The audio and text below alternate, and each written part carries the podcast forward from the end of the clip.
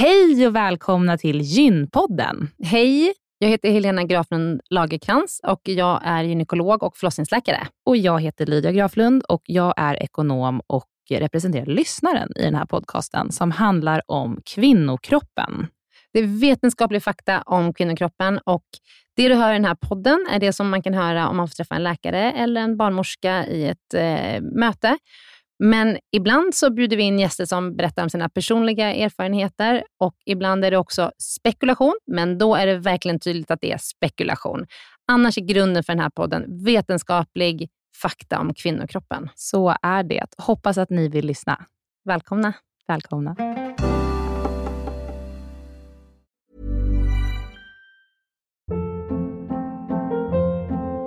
Hold up. What was that? Boring. No flavor. That was as bad as those leftovers you ate all week. Kiki Palmer here, and it's time to say hello to something fresh and guilt-free. Hello Fresh. Jazz up dinner with pecan-crusted chicken or garlic butter shrimp scampi. Now that's music to my mouth. Hello Fresh. Let's get this dinner party started. Discover all the delicious possibilities at hellofresh.com. Den här veckans avsnitt av Gynpodden är sponsrad av Ester Care. Och Helena, det är ju det bolaget, vårdbolaget, som du och jag har varit med och startat, där vi erbjuder digitala vårdmöten med specialister inom kvinnovård. Precis. Och vi vet att det är väldigt mycket vårdpersonal som lyssnar på Gynpodden, vilket vi är jätteglada för. Och vi behöver alltid fler gynekologer till STKR. Så därför vill vi nu göra en shout-out till alla er som lyssnar där ute som vill vara med och förändra svensk kvinnovård. Vi söker specialister inom gynekologi, men också ST-läkare som har kommit en bit in i sin ST och som vill arbeta digitalt eh, med handledning på, hos oss på STKR. Mm. Och precis som det är för våra patienter som kan söka vård hos oss, det vill säga att de kan bo vart som helst i landet eftersom vi är digitala. Om man laddar ner appen och så bokar man ett vårdmöte, så kan ju även läkaren bo vart som helst i landet eller flytta under tiden man jobbar hos oss. Det är ju väldigt, väldigt flexibelt eftersom eh, man jobbar hemifrån. Och Jag tänker att det måste ju också vara helt underbart att som läkare kunna arbeta hemifrån och planera sin egen tid några dagar i veckan. Ja, verkligen. Och samtidigt vara med och förändra kvinnovården med kollegor som är otroligt drivna och engagerade. Det är jätteroligt att jobba på SDKR. Och jag tycker att det här är en häftig grej som vi gör just nu, att vi erbjuder gyn, äh, gynvård i hela landet. Och vilka är de vanligaste patientmötena du tar, Helena? Ja, men det är ju klimakteriet, eh, PMS, eh, mensbesvär. Och det är ju såklart Eh, ärenden och eh, diagnoser som går att hantera digitalt. Men vi remitterar också vidare när det behövs mm. Eh, och tar labbprover när det behövs mm. och så vidare. Mm. Så gå in på sdcare.com, klicka på jobba hos oss i menyn för att läsa mer och skicka in en ansökan. Tack så mycket. Tack och välkomna. Jag tror att många känner som jag just nu en stor sorg för vad som händer i Ukraina Eh, att man känner att man vill på något sätt kunna hjälpa till, men kanske inte vet exakt hur. Ett tips från oss på Gynpodden är att bidra till flyktingarna som lämnar Ukraina just nu, vilket man kan göra via UNHCR, som är FNs flyktingorgan. Eh, krisen drabbar både barn och familjer och liv och säkerhet är i fara och UNHCR är på plats. Så man kan bidra med eh, olika typer av summor som, som kommer att hjälpa människorna som är på flykt just nu. Ett exempel är 370 kronor räcker till ett akut nödpaket som räddar eh, livet på människor som eh, är i en akut situation idag. Och eh, om man bidrar till UNHCR så eh, dubblas din gåva av Akelius Foundation. Så gå in på unhcr.se eh, och eh, bidra helt enkelt. Tack.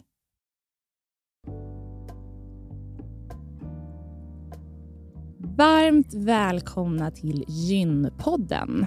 Idag så är det bara jag, Lydia, som är med från Gynpoddens sida då Helena har blivit sjuk och vår fantastiska gäst Elsa Billgren. Ja! varmt, varmt välkommen. Tack snälla. Jätte, jätteglada att du är här. Helena är också det in heart. Hon är med in heart, men hon är hemma och sjuk. Ja, nej, hon ska få krya på sig. Hon ska få krya på Vi sig. klarar det här du och jag, tror jag. Gud ja, det gör vi. Mm. Och du är ju så van poddare. Ja, jag har ju en egen podd. Ja. Billgren Woods. Exakt. Så att vi får se vem som leder vem i den här Ja, podden. nej, jag ska följa dig. Det Är det här är din podd. Jag litar på dig. Ja, okej, tack.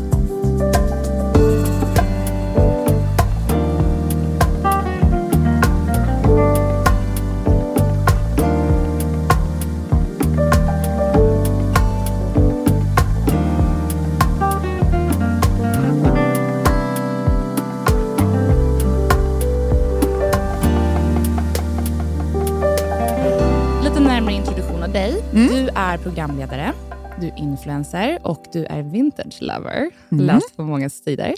Och har bland annat lett programmet Äntligen hemma. Du driver en blogg på L. Eh, du har skrivit en egen bok som heter Elsa Billgren Vintage. Jag har skrivit tre böcker. Tre det där var min böcker? första från Det var 2010. första. Ja, min senaste är kanske lite mer aktuell. Elsas husdröm. Ah. En sommar, en sorg och tusen loppisar. Har, har den någonting med Gotland att göra? Jajamän, Ja. det har den. Ja, för där är ni ett hus. Jajamän. Mm, exakt. Och sen så har ju ni till och med haft en egen reality show, du och din familj. Ja. Som Äkta Billgrens. Äkta Billgrens. Mm. Den kom 2020, va? Mm. Kommer en uppföljning? Det kom precis innan pandemin, så det blev ett ganska naturligt avbrott där. Så Ja. vi får väl se om jag lyckas övertyga mina föräldrar igen. Det Ja. kommer kräva lite Jag såg grooming. att de inte var lika med på det som dig, men att de ändå jo, var med de vill sen. bara vara coola. Jag fattar. Och så hyr du ut bröllopsvinterklänningar, vilket jag tycker är så sjukt bra. Ja, det är en härlig hjärtebusiness. Ja, kan du, hur mycket olika typer av klänningar har du? Kan man liksom, jag vill Alltså, jag har ju lika-.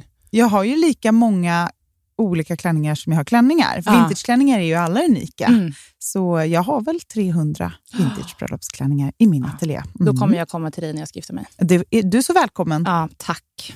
Och de ser helt fantastiska ut. Jag varit inne och kollat på bilder. Och så bor du eh, på Södermalm med Mm. din man Pontus Mm. och era son Linn och Mm. en katt. Och en hund. Och jag har sett en bild på en hund. Ja. Jag skulle fråga det. Ni har en tax. Jajamän, vi har en tax för min mans mamma har faktiskt en eh, dvärgtaxkennel och, ja, och Jag har sett en. Bild på en liten valp. Ja, Eh, han är ju ganska stor nu. Mm. Eh, han är ett år, så han är inte så valpig till utseendet längre, Mm. men absolut till beteendet. Mm. Han ser så fin ut. Mm. Och Sen så har ju du gått igenom lite det ena och andra i livet och bland Mm. annat livmoderhalscancer. Jajamän. Och det är ju det som du är här för att berätta om idag. Ja, Ja, det är faktiskt första gången som jag eh, eh, pratar om bara det, ja. tror jag, i en podd. Så det, jag ska försöka göra det värdigt upplevelsen. ja. Mm. Men det tror jag garanterat att du kommer. För att du har ju skrivit en så otroligt fin berättelse. Både jag och Helena bröt ihop när vi läste den. Eh, jättefin och så inkännande och så nyanserad. Med många liksom delar som man nog eh, känner igen sig i om man själv har gått igenom liknande upplevelser. Mm. Ja, men eh, det är ju en vårdresa som Mm. verkligen eh, är som att falla långsamt. Så Mm. är det. Och i kombination med att du hade en liten bebis. Då. Ja. Det är ju ofta så att saker händer samtidigt i livet. Och cancer kommer ju aldrig lägligt såklart. Nej, Nej. nej, men otroligt olägligt får man säga. Ja, men också så här i efterhand väldigt lägligt. Är det så? Mm, det finns ju ingenting som tröstar en så väl som en nyfödd bebis. Mm. Det är ju ett knark att Mm. sniffa i nacken. Så att det var verkligen min räddning på många sätt. Ja. Plus att, eh, jag vill inte dra liksom, eller gå händelserna i förväg för mycket, men att jag också hann få honom. Mm. Just det. Det var jag väldigt tacksam över. Jag förstår det. Mm. Och Vi kommer komma in på det. Eh, men jag tänkte att vi börjar med att eh, när man läser din fantastiskt fina text, eh, där du skriver om din historia, så börjar det med att du berättar att du är rädd för att gå till gynekologen. Mm. Och Det tror inte jag att du är ensam om. Nej, det tror jag inte heller faktiskt. Nej. Och hur Kan vi börja där?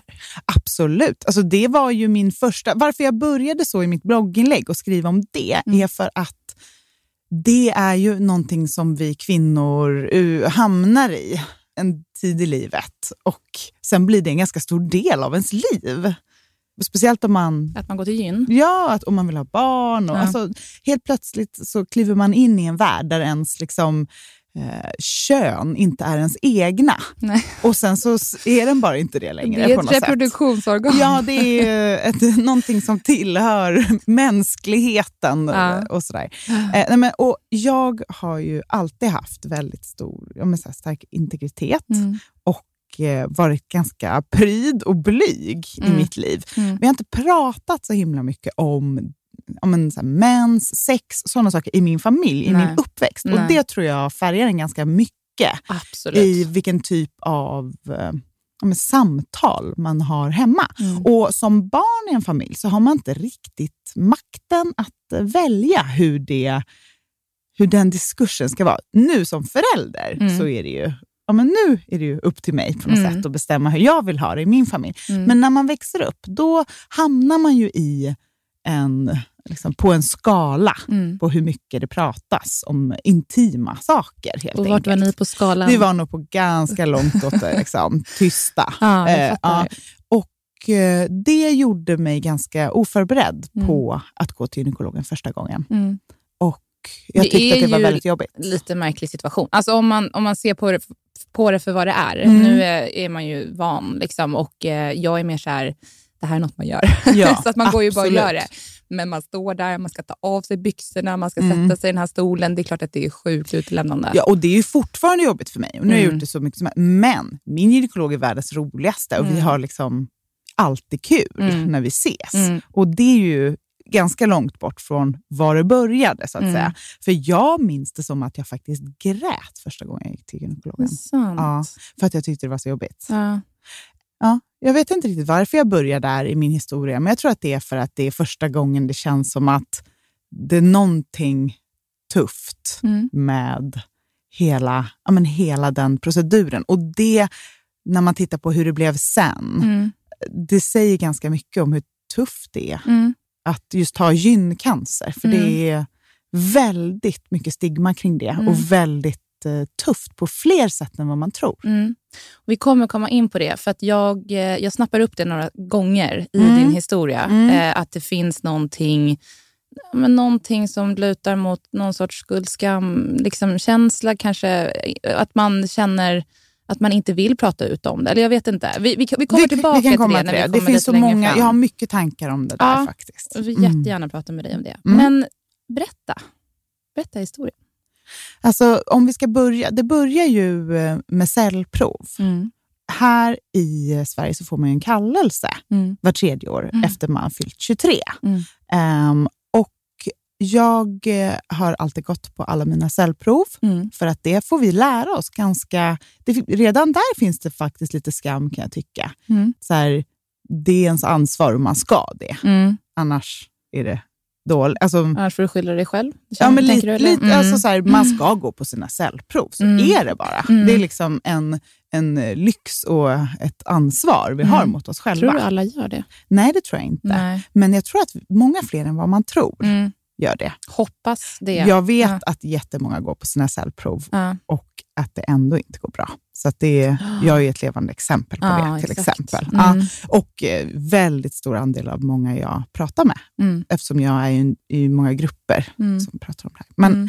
jag eh, gjorde mina cellprov och sen så, jag är ju född 1986. Mm. Jag gifte mig 2010 när jag var 23 och Mm. jag är inte vaccinerad.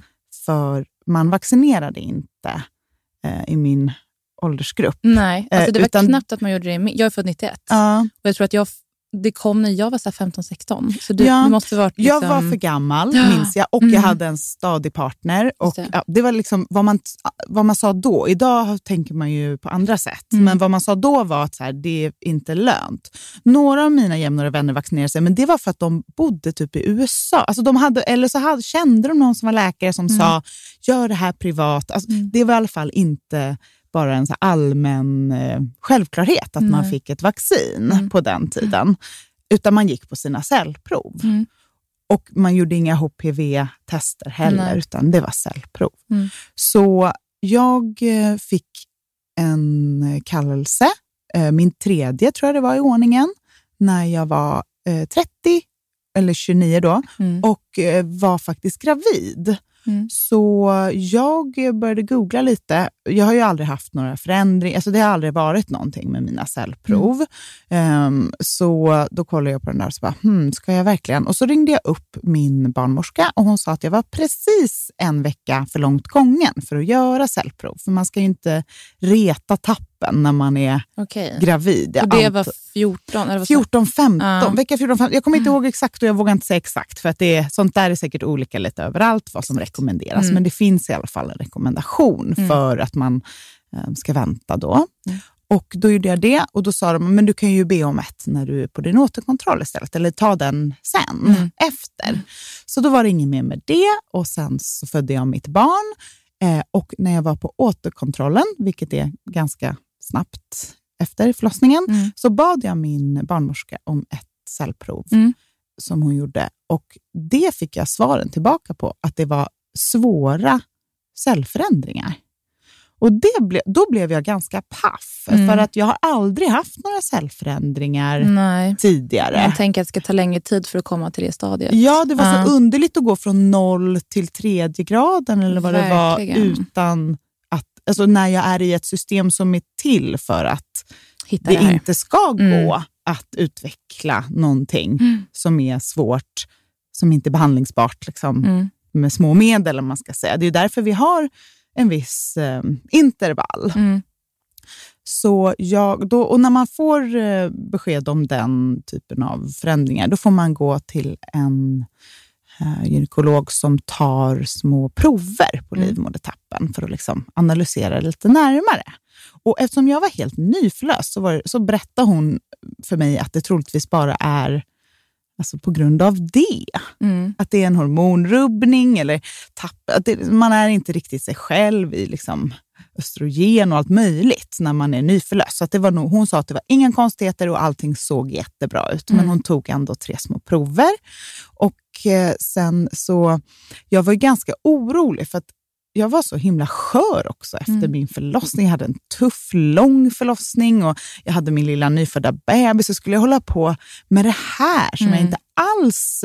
Jag ville inte ligga där och göra liksom, jobbiga gynundersökningar. Nej. Med jag ville bara vara klar med med hela... bebis. nu var jag klar med gyn. Ja. Jag gillar inte det där. Jag Nej. vill vara klar. Mm. Och hon lovade mig att om de hittade cellförändringar, alltså att det var cellförändringar och inte ett misstag då, då och de var så svåra så att hon skulle vara tvungen att göra en eh, konisering, Mm. alltså liksom en mini-operation. Liksom. Ja, alltså så här, man tar bort eh, yttersta lagret av tappen Mm. som format som en kon för att det ska ja, det räcker så. Man, hon bara, man kan göra tre sådana innan man, liksom det påverkar och man kan bära barn igen. Och hon bara, jag kommer göra det på dig då och jag kommer göra det när du är vaken. För jag var väldigt så här, ja, men jag ville inte hamna i... Jag hade också ganska mycket trauma efter min förlossning Mm. för att jag hade fått fel bedövning så jag var liksom förlamad från midjan och neråt när jag födde barn, vilket gjorde att jag kände mig väldigt... Det var också väldigt svårt då med känslan av eh, värdighet Ja, nej, och kontroll. Vad är det för bedömning då? Alltså jag fick en bätten- bäckenbottenbedömning som sattes helt snett. Jaha. Ja.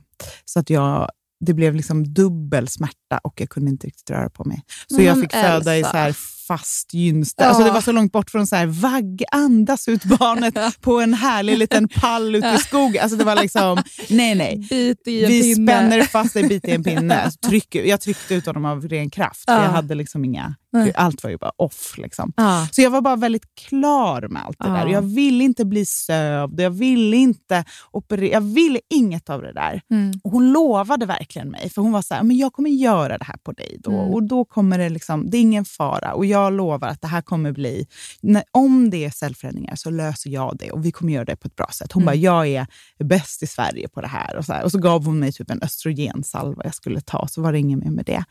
Och sen är det då den här dagen i december som jag aldrig, aldrig, aldrig kommer glömma. Mm. För att det är då jag vet att det är dåligt. Fast det är ingen som säger det till mig. Mm. För då ringer det nämligen från SÖS, en kvinna, och säger att eh, jag är inskriven för operation Mm. och att jag behöver veta hur jag ska förbereda mig för Mm. det. För när man sövs opereras. Och så ska man ju ha en viss typ av eh, schampo Ja, över hela behandling kroppen. innan. Ja. Men det är ingen som har sagt det här till dig innan, då, vad som händer? Nej. Och det är ingen som har sagt att jag ens är bokad på operation. Nej. Utan jag blir uppringd av en sköterska på SÖS. Eh, inte av någon som har bokat in mig Nej, på exakt. operation. Inte av en läkare som berättar varför. Eller, eh, nej. Nej. inte av hon som då har fått tillbaka svaren Mm, och inser att det här är jättedåligt Mm. och att jag behöver opereras på Mm. ett sjukhus och Mm. inte utav henne då som hon har lovat. nej. Så att jag kände där att när mäns- medmänskligheten, alltså när det här varma Mm. försvinner, då är det farligt. När man kastas in i ett system Mm. eh, och ingen tar hand om ens liksom, själ Nej. och psyke, Nej. då är det dåligt. Ja. Så jag visste det vid den... eh, För då hamnar man i en process. Då är det ingen har- som vill ta i en längre. Mm. För det är illa. Mm. Och då är man inte bara smittad och liksom sjuk och döende, utan Mm. man är för jobbig för deras psyke. Mm. Och det är det som gör att jag tycker att det är så tufft med så här läkare. Alltså jag har jättesvårt för det, för de, deras jobb är ju att bota en och det är fullt rimligt. Mm. Liksom. Men vem ska ta hand om en då? Mm. Vem ska så här, svara på frågor? Alltså, vem ska ta hand om känslorna? Mm. Och då blev det en otroligt tydlig skillnad mellan känslosamt och kallt. Mm. Och liksom, nu måste vi rädda ditt liv. Mm. Den känslan. Mm. Och här är det ju ingen som säger till mig vad det är som händer eller varför. Eller så där, utan jag märker bara att det är farligt. Mm. Så jag opereras på SÖS, sövd.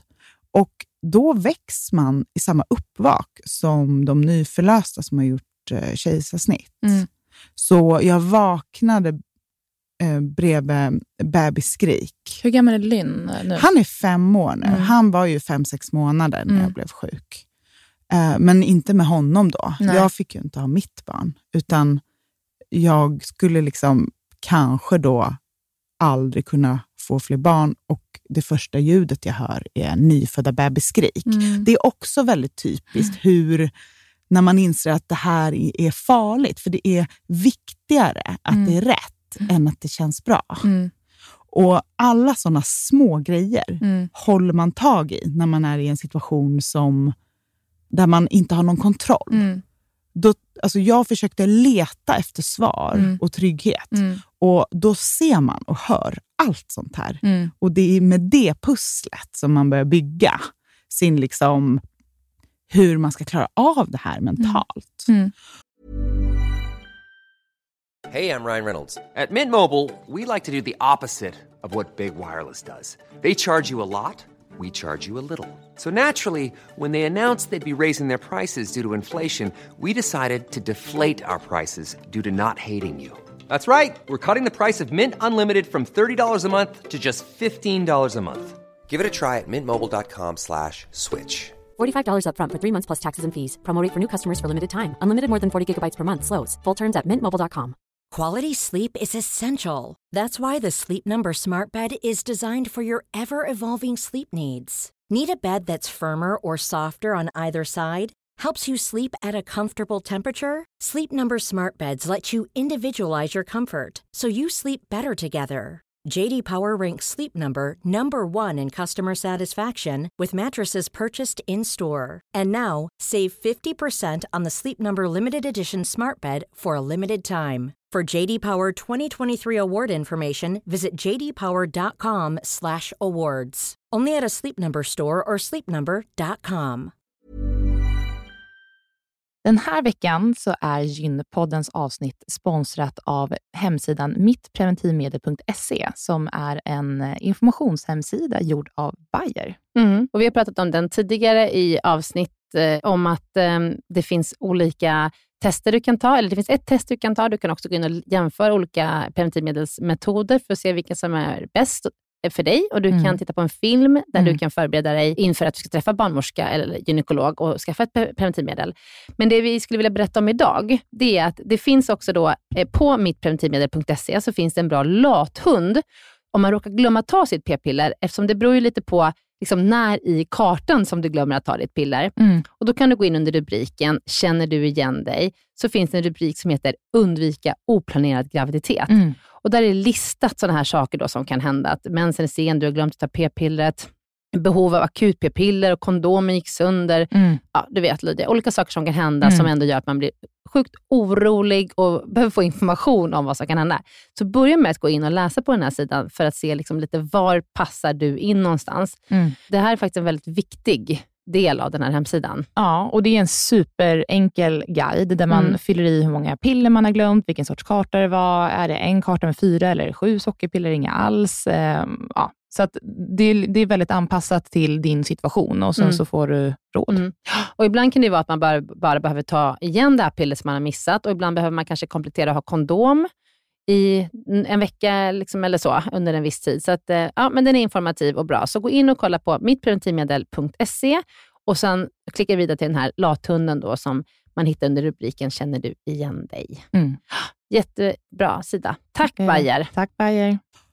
Ehm, och då var det ju en annan läkare då som hade hand om mig, så hon som hade opererat mig. Och då skulle jag få veta eh, på, ja, men vid jul om jag hade cancer eller inte. Så man vet fortfarande inte det? Nej, Nu. men Nej. jag är ju säker på att den första gynekologen visste att det var det. Mm. Det är bara att det är ingen som säger det. Nej. Hon skulle, alltså det är såna här grejer man känner i efterhand. Mm. De vet det. Mm. Men eh, de kan inte säga du har cancer om de inte... Vet 100 procent. Nej, Men jag ser det i deras ögon. Mm. Och det, där börjar liksom den här otroliga känslan av ensamhet och utstötthet. Att man är inte önskad. Mm. Alltså så här, för det är för farligt och det är för läskigt för alla Mm. inblandade. Mm. Vad det är man försöker ta reda på. Ehm, att eh, det finns ingen lindring Nej. någonstans. Nej. Och jag ringde min läkare. Jag, alltså den här väntan är också, alltså det går inte att beskriva. Nej. Att Hur, lång, hur lång tid var det? Två veckor? Jag tror att det är tre veckor. Tre veckor. Ja. Och vad gjorde du under den tiden? Jag gjorde inte så mycket. Jag Nej. var väldigt mycket bara hemma Mm. med min man och min son Mm. Och kollade på typ naturdokumentärer. Alltså det finns väldigt få grejer man kan kolla på på tv när Planet man har Earth ångest. Ja. Planet Mm. Earth är ett tips till alla Alltså, med grov ångest. Ja. Det är det, Det är enda. det och vänner. Det är de två grejerna Jag, kollar vänner, på. jag ville inte se människor Nej, ens, för nej. de var lyckliga. Alltså, Ja, jag kan fattar. inte se kän- alltså, människor med känslor. Alltså med liv och upplevelser Nej. gick inte. Nej, men Utan då är ju svampar i toppen och delfiner. Ja, men så här, fjärilar. Alltså, det var så, för de, jag kan inte bli avundsjuk på att de typ inte är Mm, döende. Alltså, så här, Mm. det, var, eh, det var så rent, Mm. så det gick. Mm. Ehm, men man är också ensam för att man, det finns inte riktigt någon att prata med i den här processen. Utan Nej. man bara ber till Gud att man inte kommer dö Ja. ifrån sitt barn. Det Ja. är, det enda, alltså det är så himla... Det, det, blir så rent i huvudet. Mm. Man, man bryr sig inte om en enda sak. Alla som är sura på ens blogg, man bara, jag skiter i dig. Mm. Alla, alltså så här, du vet, jag, jag minns faktiskt, alltså det här är en sån fånig grej, men jag minns det starkt för att jag hade, det var så här, man får inte byta soffa, alltså det var väldigt så här, man får inte köpa en ny soffa, liksom, Mhm. för det var onödigt. Mhm, mm. Jag kommer ihåg att jag var så här, jag vill ha en ny soffa. Ja. Om jag ska dö så ska jag köpa en ny soffa. Ja. Och då gjorde jag det bara. Ja. Sket i om folk skulle tycka att det var dåligt eller inte. Så du fick dödsångest under den här Ja, perioden? otrolig dödsångest. Tror du att den blev starkare av att du hade Lynn? Mm. Och att du var mamma? Alltså att du liksom hade en att bebis? säga. Att, att det kom en, en moderkänslor in i det här också? som liksom. är, det som var tufft var att jag tänkte jättemycket på allt jag skulle missa med honom. Ja. Alltså så här, alla, att han skulle få tänder, hur hans röst var när han pratade, Mm. alla sådana saker. Mm. Men det var också lenande för själen. Mm. Och, och att känna att så här, han var så ren i sin blick och glad för att ha mig. Alltså det var så, Mm. Jag kunde liksom få en skjuts av någon hormon bara jag hade honom nära som var lite som någon, något lugnande. Mm. Ehm, så det var ju en tröst såklart. Mm. Och sen eh, så ringde jag min läkare dagen innan jul för hon sa att jag skulle göra det för att jag skulle få svar då. Mm. Och Då sa hon att hon inte hade fått svaren än. Mm. Men det tror jag också att hon hade faktiskt. Varför tror du det? För att jag tror inte hon ville säga det till mig dagen innan julafton. Mm. Utan hon sa ring i mellandagarna, fira Ja. jul med din familj. Ja. Men det är också sånt där som man, jag vet I ju inte det, men jag är liksom. nästan Mm. säker på det. Och så ringde jag på annan dag och då sa hon att hon ville att jag skulle komma dit. Mm. Men jag visste ju redan en månad innan. Och så sa hon till mig att jag hade cancer. Mm. Men jag visste det. Och då, sekunden hon sa till mig att jag hade livmoderhalscancer, så var det som att någonting hände. Mm. För då blev det helt plötsligt som att något sattes igång. Och sjukt nog så var det ganska skönt. För att från att så här, gå omkring med bara mitt eget huvud, Mm. så hade jag nu så här, du ska ringa det här numret, i den Mm. En här process. datumet. Nu ska vi ta hand om Och då Mm. ska du göra så. Och de kommer berätta för dig vad som händer sen. Mm. Och då fanns det i alla fall något att liksom kroka upp Mm. dödsångesten på. Så då var jag absolut bara en kropp fortfarande, Mm. men det fanns i alla fall något, och så här, en kvart hit, en kvart dit, att så här, fortsätta tänka, alltså ha något att tänka på. Mm. Och då hamnar man i en process som i Stockholm är att man gör en sövd undersökning. På, Mm. För man blir direkt inskriven på Radiumhemmet Mm. när man har cancer. Så då blir det för livmoderhalscancer så är det en sövd undersökning med två läkare. Mm. Och Då kan du tänka dig att så här, jag bara, ah, den där cellprovet när jag var 23 var inte så jävla jobbigt att göra. Nej. Nu ska de liksom upp med armbågar i mig och jag vet inte Är var. det sant? Ja, men alltså, det här är Ja. alltså en sövd Ja. gynundersökning. Ja. Alltså, du kan ju tänka dig att Mm. du är bara... Alltså, du är bara ett kön. Mm. Alltså, som också är... Men du är en kropp liksom. du De ska Du- fixa den. Mm. svävar utanför dig själv. Och det är inte en arm. Och det är inte ens ett bröst. Nej. Utan det är inuti dig. Ja. Det är så intimt. Det finns ingen plats knappt. Ja, Mm. Kanske tjocktarmen. Alltså, Mm. det, men du är, det är så intimt. Mm. Och sen är det en MR, Mm. röntgen, Mm. för att verkligen se hur det ser ut. Mm. Men sen är det också en CT för att se resten av kroppen. Så att det är liksom den trestegsprocessen då Mm. som man gör. Då försöker man ta reda på mm, hur, om det spridit sig eller om det är lokalt. Metastaser, det. storlek på ehm, tumör, Mm. placering av tumör. Mm. Det, för att det finns ju flera olika behandlingsmetoder för livmoderhalscancer beroende på var du befinner dig på Mm. den här skalan. Man ska säga. Mm.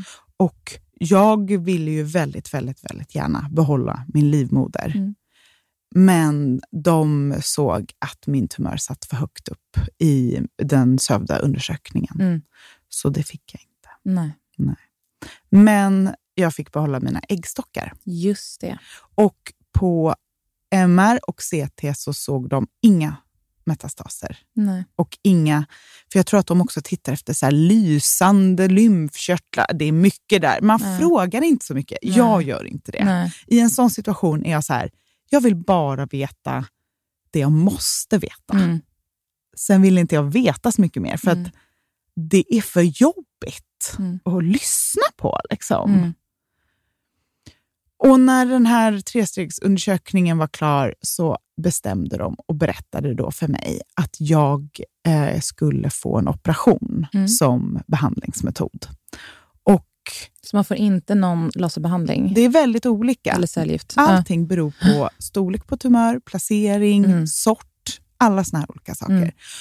Men för mig räckte det med att jag skulle med robotkirurgi operera ut livmodern, eh, livmoderhalsen, all, massa, massa lymfkörtlar i hela bäckenet och eh, äggledarna. Ja, Men behålla äggstockarna som producerar mitt östrogen och mina ägg. Exakt. Mm. Så du kan få barn i framtiden om du vill? Mm, ja, Eller? alltså det är inte tillåtet med surrogatskap i Sverige, utan det är Nej, absolut olagligt. Mm. Mm. Så så ser det ut. Mm. Det är en väldigt komplicerad historia Mm. ehm, i och med att det är till för att skydda oss kvinnor Ja. som vi har det. Mm. Men på ett sätt så är du ingenting om du inte har en livmoder. Alltså har du inte livmodern, Mm. det spelar ingen roll hur många unga friska ägg du har eller liksom hur fungerande allt det där andra är eller Mm. någonting. Utan det är livmodern som är det viktiga organet. Mm. Liksom. Mycket annat kan vi liksom få stöd och hjälp med. Mm. Men har du inte en livmoder så är det ganska kört. Mm. Kan du inte växa en bebis? Nej. Och det är Det det som är en väldigt tuff grej med den här sjukdomen och Mm. all gyncancer för Mm. kvinnor. Att det drabbar så mycket mer Ja. än bara rädslan för att dö. Mm. Um, livmoderhalscancer drabbar ju mycket unga kvinnor också. Mm. Eh, och många som jag möter har ju inte ens börjat tänka på att bilda familj än, Nej, när de de får ju- reda på att de aldrig kommer kunna få barn. Precis, de har ju inte fått barn Nej. innan. Nej. Och det tänker jag ibland på vad som hade hänt om jag hade fått den här cellprovkallelsen liksom några veckor tidigare eller på Ja. ett annat sätt. Liksom. ja, tänk att du fick Linn. Så Mm. fantastiskt. Men också så här, jag tror också kanske att det kanske inte hade upptäckts på samma sätt om jag inte hade precis fått barn när jag gjorde mitt cellprov. Nej.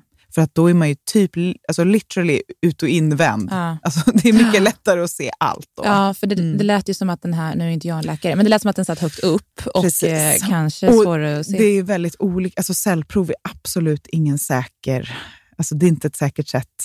Ja, det är ingen garanti. Nej, liksom. precis som att ett vaccin inte heller är en garanti. Nej, nej. Men det är nästan alltid på cellprov som det upptäcks. Ja, Så det är absolut något man ska göra mycket, Ja. ofta, Ja. noga. ja. Mm. Det är en viss liksom, ändå säkerhet att gå Ja, på alltså, det det är ju såklart. tack vare ett cellprov som jag lever idag. Mm. Och Jag fick faktiskt ett mejl för inte så länge sedan från en tjej som sa att hon hade liksom tagit det där extra cellprovet Mm. eh, för, på grund av min historia, där hon, precis som jag, hade upptäckt med livmoderhalscancer efter helt liksom, fläckfria cellprov tidigare. Ja. Så det är ju verkligen, sånt gör ju att man känner total svindel. Jag har ju varit så fruktansvärt arg och känt mig sviken Mm. av att jag har trott att jag är säker. Mm. Och att jag har gjort så gott jag kan. Jag har suttit där och grinat i den där gynstolen. Jag hatar det, Mm. men jag har gjort det. Mm. För man ska, annars är man en dålig flicka. Mm. Men det har liksom hjälpte inte mig då. Nej. Och det är ju verkligen något jag måste så här komma över. Mm. För att cancer är ju en sån lurig jäkel. Mm. Att det går liksom inte riktigt att göra sig säker på Nej. det sättet. Utan Nej. man kan bara göra sitt bästa. Mm. Ehm, och det drabbar en så, på så många fler sätt än vad man tror. Ehm, men jag opererades med robotkirurgi på min eh, födelsedag när jag fyllde 31 år. Mm. Och min son var eh, sex månader. Mm. Och det gick bra. Mm. Och efter det var det också väldigt en ny period som startade. För att då var ju jag, ja, men då var ju jag klar med det där. Då handlade det bara om rehab. Mm. Att lära sig liksom gå igen. Man, ligger- man är ju typ upp och nervänd Mm. när man opereras med robotkirurgi. Hur, fun- hur funkar det? Alltså, de vänder den upp och ner så att alla organ sjunker ner i bröstkorgen så att de har liksom fri lejd. Så du ligger på mage? Nej, jag ligger på Eller? rygg och sen tippar de mig jättemycket. Alltså, Okej. Du har ju en spinalbedövning så du är Ja. helt... Alltså, du är ju... Känner ingenting? Nej, alltså du är ju djupsömn. Ja. Du är i, i en sån otrolig bedövning. Ja. Men när du vaknar sen, alltså smärtan i mina axlar. Ja. Det, går, alltså, det var inte jag förberedd på. Nej. För att min kroppstyngd har liksom varit mot mina axlar i så Mm. många Jag är timmar. helt medvetenlöshet också, så att den är helt ja, ja, avslappnad. precis. liksom, och då det. tänker jag på de här tanterna som gör den här operationen. Ja. Alltså jag tycker så synd om dem. Ja. Fy. Och jag minns också, alltså du vet, det är så många små konstiga fragment man minns. Inför operationen så låg jag bredvid en man som skulle opereras för prostatacancer. Mm. Man är, ligger liksom där på rad som så packade sillar som ska in på operation. Det är så bisarrt. Ja. Och jag minns hur han sa till en sköterska, han bara, jag har precis, jag har jätteont i axeln. Jag Ja. tänkte att jag skulle operera den men jag har inte hunnit. Och hon bara, oj då, det kommer inte bli bra. Alltså jag bara minns de här konstiga... Ja, För han skulle också gå igenom en Ja, robot, precis, eh, robotkirurgi ja, länsman. Liksom. Jag fattar. Ja. Mm. Men det som var skönt med robotkirurgin, som är mycket mer skonsam än öppen kirurgi, är ju Mm. att vara ganska snabbt upp på benen sen. Mm. Och jag ville ju bara... Alltså för nu fanns det ingenting för mig att göra, förutom att vänta Mm. på samtalet från min läkare. Mm. Som, då skickar de ju livmoderhals, alltså de skickar hela alltet. Mm. Alla lymfkörtlar, de skickar allt på analys. Och det tar, vad är det, alltså jag vet inte hur många veckor, ja, men det tar nästan två månader i Mm. alla fall. Mm. Alltså, jag tror det är åtta, tio veckor. Gud, sånt den här där. väntan. Ja, det är jättemycket med den. Men då, då är det bara så här, det går inte att göra något. Nej. Det, nu har jag gjort mitt. Nu ska jag bara rehabba, jag ska vara med mitt barn, jag ska Mm. försöka att liksom, må bra. Och Man blir ju tilldelad en kurator, men jag hade ju bara frågor om så här, hur ska jag kunna få fler barn? Vad ska jag göra med barn, barn, barn, barn? barn? För Mm. min hjärna var, jag var ju liksom så här, också så här, ammade, jag var helt östrogen. Mm. Alltså det var sån knasig tid i mitt liv. Mm. Så jag var så här, jag skiter i om jag kommer dö. Jag måste ha fler barn. Mm. Det var liksom det enda min hjärna skrek åt mig. Mm. Ehm, och de där kuratorerna som bara, hej, jag vet inte. Det var verkligen Nej. så här. Ja. Och man gick på någon rehab, med någon, det var någon yogaboll. Jag bara, vad i hela friden? Alltså det var verkligen så här, vad är det som pågår? Ja. Alltså, Det var så, verkligen så här sjukhusmiljö. Så tog man sina sprutor i låren varje dag för att inte få blodproppar och gick och, små promenader. Och sen så en dag när jag var hos min svärmor eh, med alla valparna så ringde min läkare. Vilken fin miljö för övrigt. Mm, det var Ja. mysigt. Och eh, berättade att de inte hittade någonting i några lymfkörtlar och att jag var färdigbehandlad. Mm. Hur kände du inför det? Alltså, det var ju en dubbelkänsla. Mm. En otrolig lycka Mm. och tacksamhet Mm. över att få leva. Mm. Men också en tomhet. Mm. För då var det liksom, ja, klart. Och jag skulle börja ta hand om mig. Mm. Vilket eh, var ganska tufft. Och också så här, inte något man är beredd på. Alltså det är ju många som berättar om så här närstående som dör. Mm. Det är ju så hemskt i hela den där processen. Men sen när begravningen är över och man har tagit hand om allt pappersarbete och så där, Står man där? så står man där Mm. och det är bara en så sorg kvar. Mm. Och det är ju ensamt Mm. och tufft. Så att då började min så långa, långa, långa sorgeprocess i vad jag var med om. Mm. Och den, alltså du hör ju, jag gråter ju Mm. lite. Ja, Mm. Den är ju fortfarande. Mm. Så att, men, inte, men mycket mer med så här, ömhet mot mig själv Mm. och omtanke. Mm. Och också så här, inte så mycket ilska och förvirring och frustration och eh, panik. Och, alltså de känslorna. Utan mycket mer bara så stilla sorg. Mm. Hur, hur har du bearbetat den, förutom att gå igenom de olika stadierna och känna de här olika känslorna?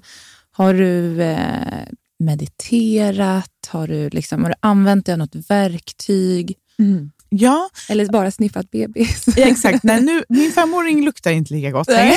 Eh, jo, det gör han. Nej, men eh, jag har faktiskt eh, absolut jobbat jättemycket med självkärlek. Mm. För det är något som jag alltid varit ganska dålig på Mm. och säkert behövde göra mycket tidigare. Vet du, jag tror att man är det tills Ja. någonting händer. Ja. Och man inser så här, du har dig Mm. själv. Det är det du har att och, Mm. och liksom jobba med och i hela ens liv. Och att man måste ta hand om det med. Ja. Nej, men jag har också gått i ganska specialiserad terapi för just cancerdrabbade. Ja. För det kände jag att jag behövde. Och någon där jag verkligen kan säga alla de här fula sakerna till. Mm. Hur arg jag är och Mm. liksom hur besviken jag är på hela systemet. Och varför och vem. De har sagt till mig att man inte kan gå från noll till cancer. Ja, alltså så här, ja. Alla de här lur, känslorna av att bli helt lurad. Och, Mm. och att varför ska jag vara glad? Jag är ju inte alls glad. Och jag känner mig typ som att jag varit med om ett övergrepp. Mm. Alltså de, jag behöver liksom gå igenom alla de här jättestarka känslorna av ehm, att ja, men typ vara ganska arg. Ja. Tror jag. Och det var jättebra. Jag hittade en jättebra, eh, jag tror att de heter, vad heter de? cancerrehab, Mm. som är så här superspecialiserade. Alla där jobbar bara med eh, cancerdrabbade. Ja. Och väldigt många får ju jättemycket biverkningar Ja, av cancer och framförallt av gyncancer. Ja. I och med att det är så mycket som pågår där. Alltså det, och får man en annan, om man har en annan form av cancer som gör att man kanske måste genomgå cytostatika och strålning, Ja. då kan man ju få jättemycket problem med liksom magen och inkontinens. Och, alltså det finns så många saker som... Ja, förutom det psykologiska. Ja, men precis. Mm, mm. Och jag tror också, och det är någonting jag har insett nu när jag har gått i en del terapi för det här, att jag har faktiskt kunnat unna mig massa psykologisk hjälp just för att jag inte har drabbats av biverkningar. Mm, och kanske har det varit tuffare för mig psykologiskt just för att jag inte har drabbats av Ja, för då har du biverkningar. kunnat fokusera på det. Alltså jag har liksom känt, jag har aldrig känt mig sjuk. Nej. Och jag har bara känt massa sorg kring det här. Så det har blivit ganska förvirrande för min Ja. hjärna Mm. att vara tacksam över att det gick bra. Mm, det. Det har varit så svårt att greppa Mm. att jag var nära att dö. Mm. Och att därför ska jag nu typ vara glad och pepp. Mm. Mm. För det, jag har inte riktigt... Alltså jag, Du kom aldrig riktigt dit. Nej, liksom i- och det är ju mm. fantastiskt att jag eh, Slapp det. slapp Mm. så mycket tuffa grejer. Mm, och. Jag träffar ju cancerdrabbade ofta och pratar mycket med folk som har jättemycket problem. Och jag känner, mig, då, jag känner verkligen så här, fy fan vilka jävla kämpar alltså. Ja. Som lever livet med de här tuffa liksom, biverkningarna. Ja. Eh, Men också, liksom, jag ser hur mycket psykisk påverkan just så här, gyncancer har för kvinnor och där vi redan från start är ganska eh, dåliga på att våga ta den platsen. Mm. Och liksom, Det ska ju vara liksom det hemliga skötet. Typ.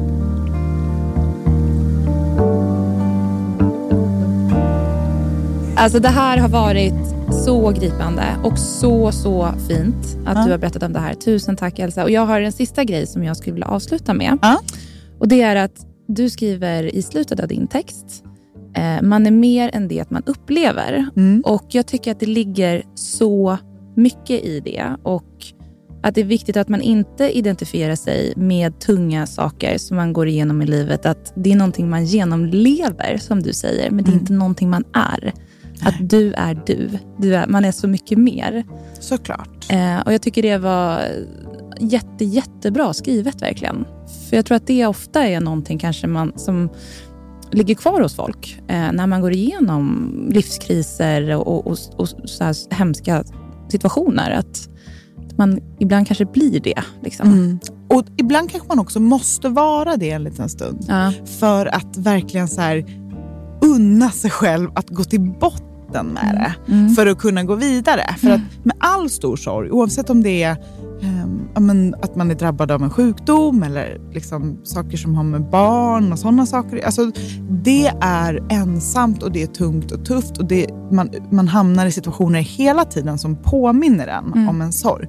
Och då är det ganska skönt att så här, ha grottat ner sig totalt i det Mm. ett tag i alla fall. Mm. Våga ta den platsen Mm. för att sen kunna liksom komma upp igen Mm. och känna så här, ah, jag gav det där i alla fall allt. ja, och nu är jag klar. Och nu är jag klar, Mm. men det kommer alltid finnas med mig, men det är, inte jag. Med de avslutande orden Mm. så tackar jag dig så mycket för att du kom hit idag och Mm. berättade din historia. Tack för att jag fick komma. Tusen tack. Den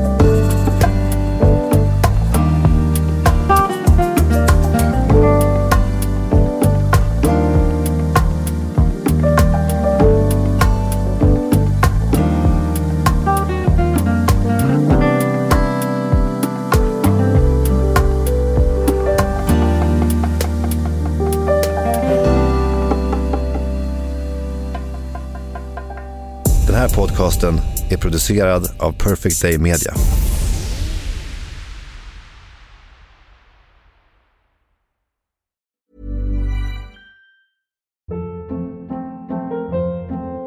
Hold up. What was that? Boring. No flavor. That was as bad as those leftovers you ate all week. Kiki Palmer here, and it's time to say hello to something fresh and guilt-free. Hello Fresh. Jazz up dinner with pecan-crusted chicken or garlic butter shrimp scampi. Now that's music to my mouth. Hello Fresh. Let's get this dinner party started. Discover all the delicious possibilities at hellofresh.com.